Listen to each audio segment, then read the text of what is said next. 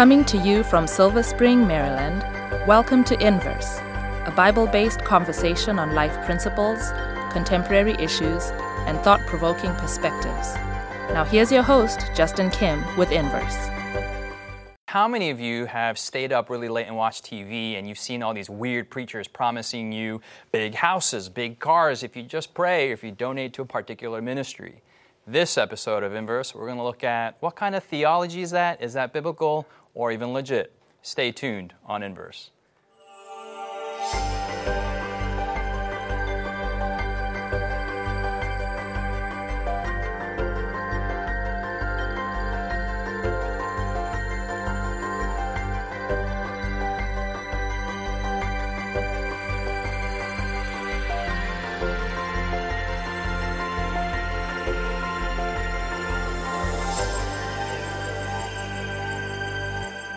Hey, welcome to this episode of Inverse. We're so glad you decided to join us for this uh, wonderful quarter on stewardship. And we've talked a lot about principles on materialism last, last uh, episode. And now we're going to look at um, some really good verses on I see, I want, I take. That's, that's the episode's name. Uh, you got to do that with that dramatic voice.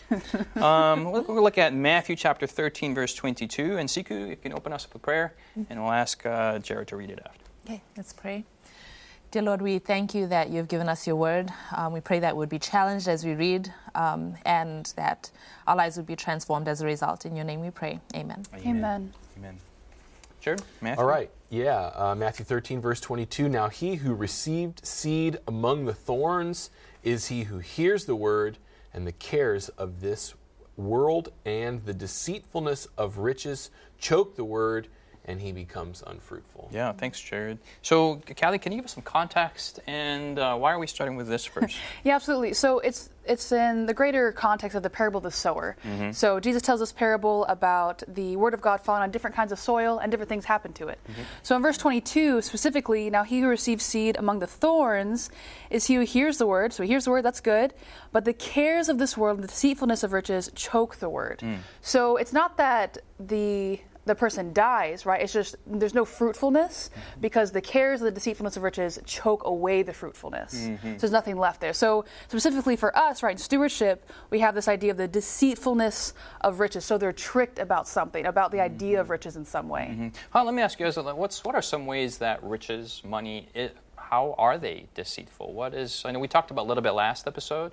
But um, how how do they deceive I think us? one thing that is probably maybe the most obvious, mm-hmm. but is that we think that that riches can buy happiness. Mm-hmm. So we think that if we have this, either this car or this amount of money, or just we achieve this kind of status, then we'll be happy. Then we'll be complete as people, mm-hmm. and that's deceitful because that's not mm-hmm. true. Mm-hmm. And and I mean Jesus uses just those words. He says a man's life doesn't consist in the abundance of riches, right? So so that's the, the deception is that you think that your value comes from certain things that you know you're gonna attain to a certain status in how you're perceived or how you, and then you'll be awesome. your worth yeah and riches can trick you into thinking that mm-hmm. because you and, and, I think it's because sometimes we look at people and we see people who are rich and that's how we perceive them. Mm-hmm. And yeah. so we give value to people based on their riches. So I think that if I had those riches, then I'd have that same value. So we see that in others and then we're trying to impose that. That's, that's, that's deep because I think that's more of a real picture than a lot of people think they're actually mm-hmm. in. Right. I think that's a good point too because when you look at other people, right, you're not them, so you don't actually know what they're going through. You just see a fully external picture. Yeah. And so we think, oh, I want that externality, so then I'll have the same internal picture, but you don't realize that it's really not that great. That's why people get so surprised when they hear about you know, Hollywood star or rich person committing suicide or, you know, d- mm-hmm. doing all these things because you're like, but what Your were they lacking? Yeah, you're like yeah. you, you have fame, you have riches, you you have fame, you have wealth, all the things that I'm trying to get. and why are you unhappy? Yeah. And social media has really, I think, exacerbated, this That's and created yeah. this.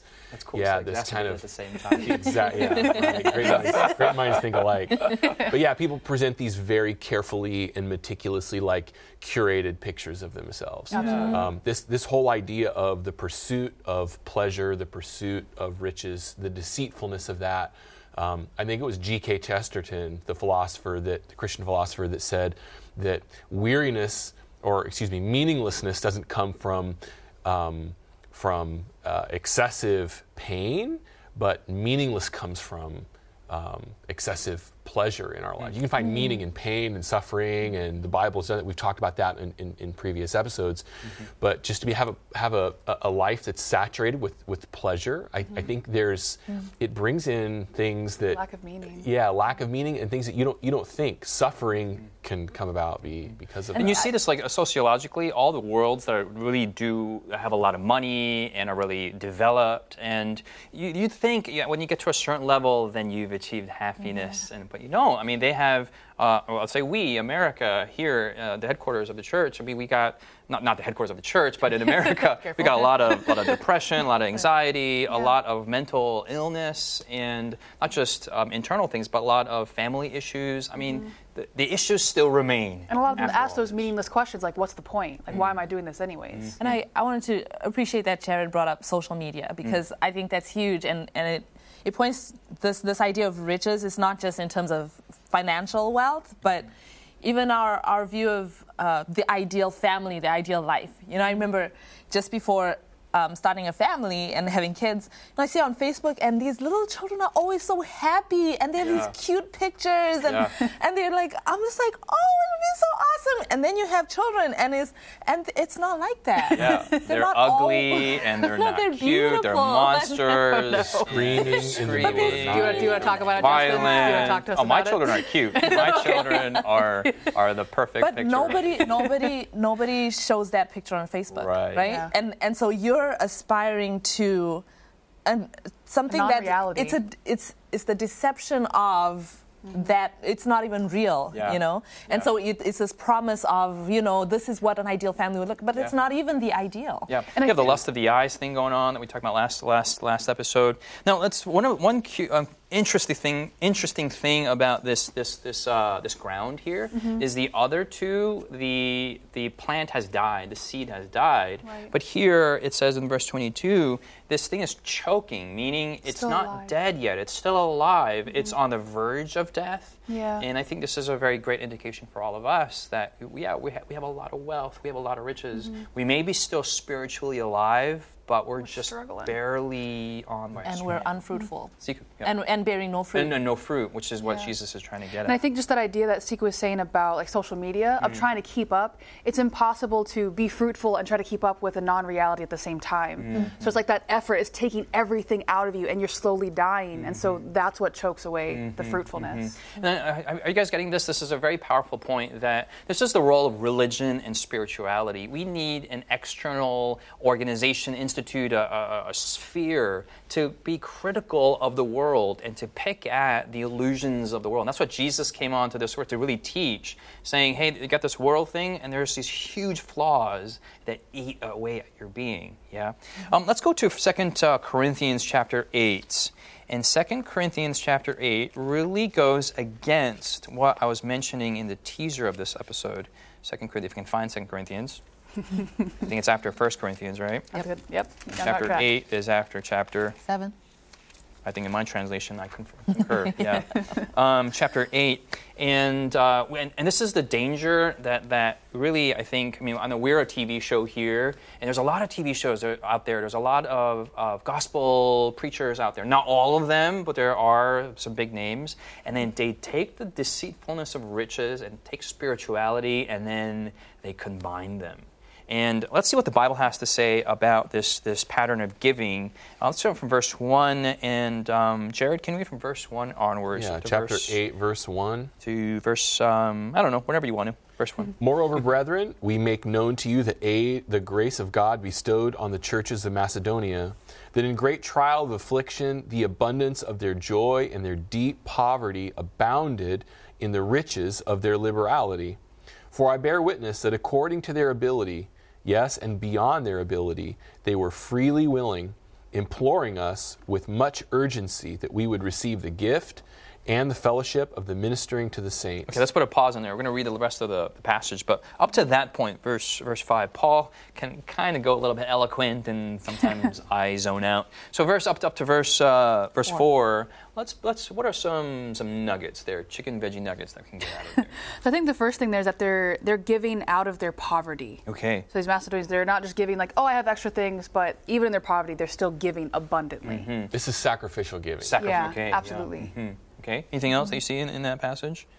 So they're giving to the churches in Macedonia that in great, great. I think trial. also in verse three they were three? they were freely willing. Uh-huh. So again, like it's just a kind of giving. So it's sacrificial, it's abundant, and it's it's free. They don't feel obligated, like oh we got to give this guy again. Mm-hmm. It's like we actually really want to do this, and they see it as something they desire to Mm-hmm. do. So, Justin, contrasting these these two scriptures, we're looking at Matthew chapter 13, and it talked about the deceitfulness of riches, and we could really say, I think, misplaced desire mm-hmm. for something that's unattainable, strangulating the spirituality, and that not bearing fruit. Mm-hmm. These people are sacrificing, and they are bearing fruit. That mm-hmm. fruit is the character of Jesus in our life as the Holy Spirit works that out, and their self-sacrificing liberality is is reflecting that.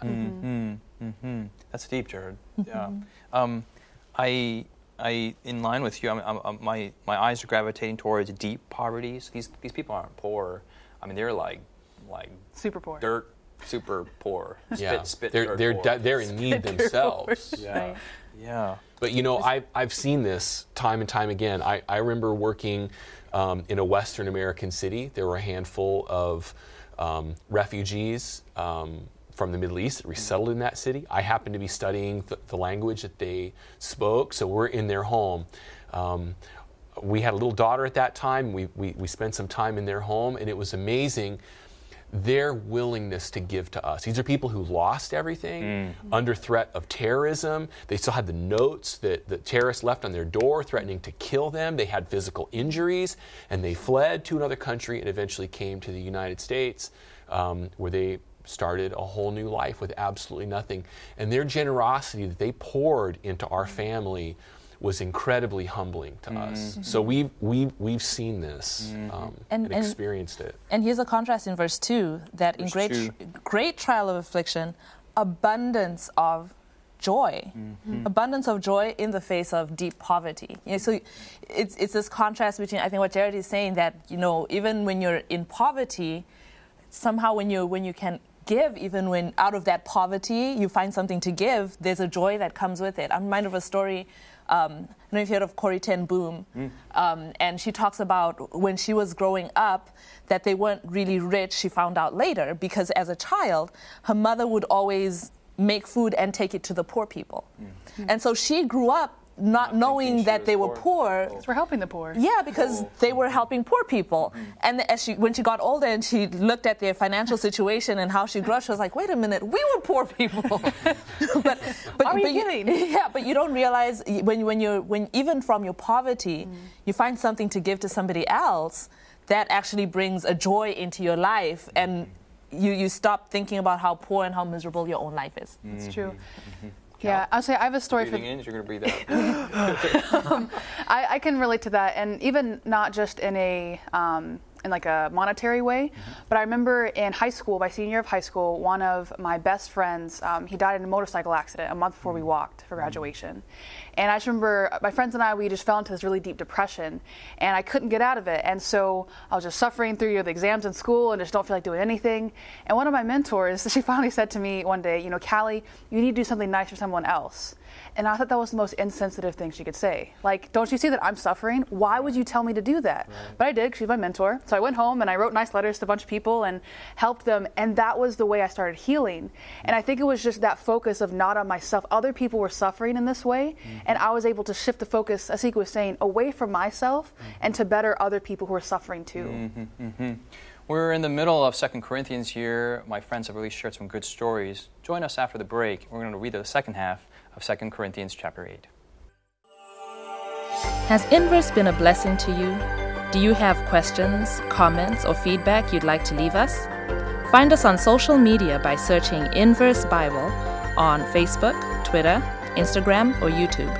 While there, join us, like us, heart us, thumbs up us.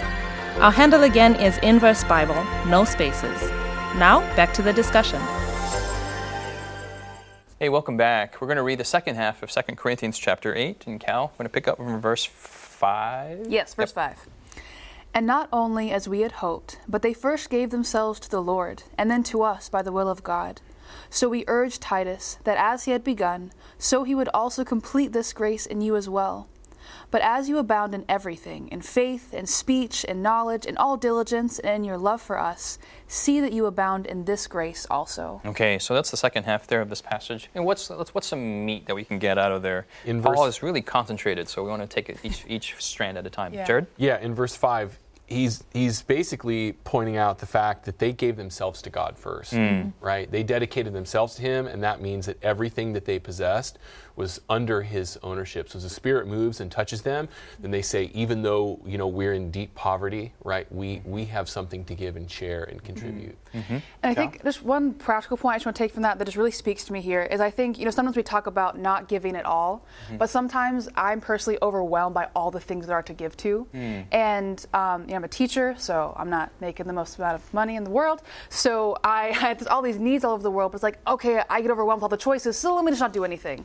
But the point here, I think, is that they gave themselves to God first, and then God Great said, point. give to them, give to this, to these people this ministry. So our responsibility isn't to fix every leaking thing in the world or to fix every issue, Hmm. but our our responsibility is to give ourselves to God and then say, God, these are all the things I have. What do you want me to do now? And God Hmm. so will use we shouldn't give for giving's sake, yeah. Right. I mean, there's so many people asking, asking, asking, and then I think if some of a, a lot of Christians per se may Mm-hmm. have that, you know, the tender-hearted person they want to give all and all and all, and they feel that burden on themselves. What you're saying is it's really the Lord's burden, Yeah, and He places that burden on individual mm-hmm. things, And we need to be or, careful, or maybe none of those things and something else. Yep. Yeah, like are we giving just to make ourselves feel good? yeah. Or are we giving because God has called us to give? Yeah. So we need to give to those places because that's what will make the lasting impact. Mm-hmm. mm-hmm, mm-hmm. Something Sure. else is that Paul's not writing to one person. He's mm-hmm. speaking to a people group here. Yeah. So mm-hmm. taking individual responsibility, and, and I'm not saying we shouldn't take any responsibility, but realizing that God is speaking to other people too. Mm-hmm. And I can give what little I have um, to here and there, and that other people are going to contribute. And God ultimately is the one who carries the burden and the responsibility. He does it not just through me, but He does it through His people everywhere. Yep. And I, and Siku. I just want to say I appreciated to the, in verse five we talked about they gave themselves to the Lord first, um, but then he also says and then to us, by the will of God, mm-hmm. that it wasn't just stuff they were giving, mm. but they were giving of themselves. Mm-hmm. You know, and I think it's maybe sometimes when you when you have stuff, sometimes you can get tempted to just give your stuff you. and not yeah and not give yourself to people. You know, like mm-hmm. give of your of your of your time, mm-hmm. give of your of your affections, like not just Just say throw I'm- um, money at things Yeah, and, and take it, projects. it. yeah, and not just Yeah. say I'm gonna pray for you, but you actually pray for someone. Yeah. You know, Yeah. so That- they that's gave themselves. Yeah. You know, You know, I'm overwhelmed at this, this short little passage. I mean, these guys were really good at giving. They were. know? and they they gave they, they gave themselves to God. I mean, everything's consecra- uh, consecrated. Everything's they just did it really well. And they were some podunk small little church in the middle of nowhere. Yeah. And they're being you know like um, praised for that. Yeah, absolutely. Contrast this to kind of what you did, but today. Yeah, I mean, we have all these organizations, everything on social media, GoFundMe, you know, social, uh, Facebook, you know, whatever causes there are, and and what what how, how do we juxtapose the two? What are some principles we can get from this ancient small little church, and how can we apply it to today? I Kelly? wanted. Oh, Siku? Go ahead, Siku. I'll go. Sorry, Go ahead. Go ahead. I, I wanted to point to to the motivation that Paul speaks of in the verses. We haven't read those verses. This is eight and nine. 89. Um, Okay. where it says, "I speak not by commandment, but I am test, um, but I am testing the sincerity of your love by the diligence of others. For you know the grace of our Lord Jesus Christ, that though he was rich, yet for your sakes he became poor, that you through his poverty might be made rich. Um, that the reason that they are this kind of a people is because Jesus is that kind of a Jesus, you know, mm. and he's he's the kind of Jesus who divested of himself mm. for the sake of others. Mm-hmm. And so then it becomes That's what the model. yeah, so so what what is too great for me to give when Jesus gave all? So even when I give out of my poverty, I still remain with a loaf of bread, but Jesus gave everything. Mm-hmm. You know, so so when that when that is the model that you're comparing with, then I mean, really, no, nothing is too much to give when God gave everything, and God is in Him all things consist. Mm-hmm. Yeah. Mm-hmm. Um, Callie? So I was going to say after that is verse 7. so seven. he says, But as you abound in everything, in faith and speech and knowledge, all these great things, see that you abound in this grace also. And so, I mean, he's talking about faith and knowledge and all diligence and love, but he's putting generosity and giving on like the same level as those things. And I think sometimes it's easy to, as Siku was saying, it's not just like giving, here's five bucks because I can spare five bucks, or here's this amount of time because I can spare it, but like giving of yourself. And that is on the same level as faith and love. So it's not just something like, oh yeah, you know, be like giving every once in a while, but develop this as much as you're trying to develop your faith, develop your generosity as mm-hmm. well in mm-hmm. God. I think there's a profound point here in verse 7, kind of uh, piggybacking on your point Yeah. here. Verse 7, that you, no, verse 6, that he would also complete this grace in mm-hmm. you as well. Yeah. He's linking grace with giving. You know, and this, and then going back to our model, Jesus. Jesus is the model of, of. I mean, we talk about we, we live in a grace society, grace, grace, grace, grace, grace, and often we think of grace as you can do whatever you want, and grace will cover you, whatever you've done, and that's how awesome God is. And He is to, in, in the true. right context, that is Yeah. true. Yeah. You know that we love the Lord for that. But He's also here saying we need to embrace the grace of God and divesting ourselves Mm-hmm. into all things. Um, in, in in that giving away, we also receive, and we kind of are broaching this subject of pro- the prosperity gospel, right? Like, if I'm faithful, I'm gonna have a lot of stuff. Um, I think that in this principle, as, as, as we read the story of the church in Macedonia, like like giving, they're they're giving, and in that they're proving themselves as trustworthy Mm-hmm. and responsible stewards that God can say, I'm going to give you more, not for you, not for your comfort, not for your own blessing, but so that you can be a channel of my blessings. And that's really the purpose of the grace of God is I experience it. Mm-hmm. It should flow out of my life and, and touch other people. Mm-hmm. So I think that's um, probably the, the, the proper way, if I could say that, of, of looking at this idea. No, as you're talking, it's making me think of my motives when I give. Like the externality of it may actually look the same, Yeah. but is it out of out of greed? And I think that there's an inherent, and, and no, we can't judge, but there is an inherent like oh, I'm giving this to the Lord, but I'm expecting something back. You And I, know, th- and I think what is that? I think also in verse four it says, "So they're imploring us with much urgency that we should receive the gift." So like they're they see it as a privilege to give. Like, please, please take this gift from me. Like mm-hmm. this is what I really want to do. And it just reminds me of a funny little story of my my youngest brother when he was like five. My great grandfather he gave all of us money all the time, but again, my little brother was five, but he gave him fifty dollars. And so my my dad said, "What do you say?" And my youngest brother said, "Offering." This is for offering because that was his conception. We get money to give, and like that was just such a beautiful lesson of I got all this money, but I'm not giving it for myself. It's to give back to God. Awesome, awesome. Let's go to Matthew chapter uh, 26, and let's look at the motive. Uh, we're, we're, we're talking about motives here, and Callie's brother's motive was pure. Wasn't it so uh, sweet? Was, was Yeah. of heaven's origin. um, where are we going? Matthew. I'm going to Matthew. um, 26. What verse? 26. And verse 14 Okay. and 15 and 16. And Siku, can you read that for us? Okay, 14 to 16. Mm-hmm. Then one of the twelve, called Judas Iscariot, went to the chief priests and said, What are you willing to give me if I deliver him to you? And they counted out to him 30 pieces of silver. So from that time he sought opportunity to betray him. Mm-hmm. Now, yeah. So let's look at here. Um, uh, put it put it in regular words. What's going on, Judas? What's going internally here, and and, and, and, bridge this for us, Jared. Judas is trying to cash in on the basically the blood of Jesus. So, so Jesus and him, they're at tension. We don't have to go into the whole story, but he's going to betray Jesus. He's going to turn him over, and why not? You know, he's he's going to line his pockets in the process. And we know char- character-wise that Judas. Um, was oh, he was dipping into the purse anyway, so he has this character flaw, and it's it's gone full blown here. Kelly, I was going to say just a principle. pivoted and looked I towards just- me, you have a I really have- I have important something point to say, it is. Yes, Justin. yes. um, I just the principle that that keeps coming to my mind when I read these verses is that like paradoxically, Mm-hmm. so greediness makes you value things less. Because right, Jesus is the son. say that one more time. That's, okay. that's a tweetable thing. Greediness makes you value Greediness. things. Isn't that just greed? Greed. Greed. Yes, I'm the English Greedy. teacher here. okay, greed. greed. Greed. Anyways, I hope my students start watching. So, greed makes you value things less. Yeah, greed greed makes you value things less because you see Jesus is being valued here as a slave. Mm. That's the price of a slave. So, I mean, Judas could at least make be like, okay, three slaves prices because I mean he's a son of God and he's a really good guy. But it's like, no, like I just want money. So slaves price, whatever, fine, just give me that. Sold out cheap. Like his desire for money, just it made you value something Does- amazing. Does, this happen today? yes. Does this happen today in churches? Do people sell out Jesus for for for slave slaves' wages, if that will?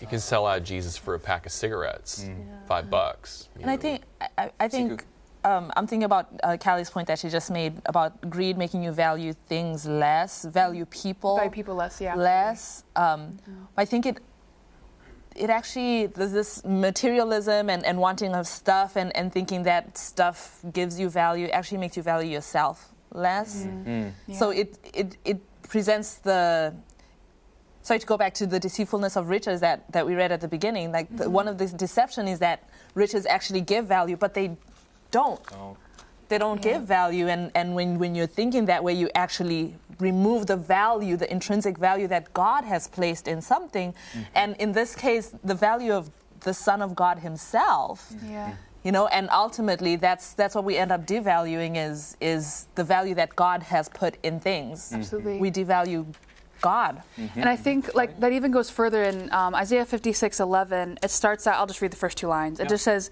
Yes, they are 56. 56, verse 11, 11. okay. Yes, they are greedy dogs which never have enough. So, this idea of greed, not greediness, is you just can't be satisfied. You can never have enough. So, what would have been enough for Judas? Hmm. What would have been enough for him? But only Jesus can really be enough for us. Mm-hmm. This episode has really opened my heart and really been exposing what are the motives behind what we do. And greed is a lot, lot bigger part of us than than we think. And in our society, that um, there are some spiritual entities out there that sell out for Je- sell out Jesus for for greed's sake. I hope you've been sobered by our conversation. I know I have, I know my panelists have, and my natural inclination is I, I want to live in this greed. But the answer is we need Jesus to get rid of this for us. Jesus' character to be reproduced in us. That's my prayer. Hopefully that's yours. Thank you so much for joining us at Inverse. We'll see you next week. You've been listening to Inverse, a Bible based conversation with Callie Williams, Israel Ramos, Jared Thomas, Sebastian Braxton, Siku Dako, and your host, Justin Kim. Inverse is brought to you by the Hope Channel, television that changes lives. For this and more inspiring episodes, visit inverse.hopetv.org. Find us on social media, hashtag Inverse Bible. Until next time, this is Inverse.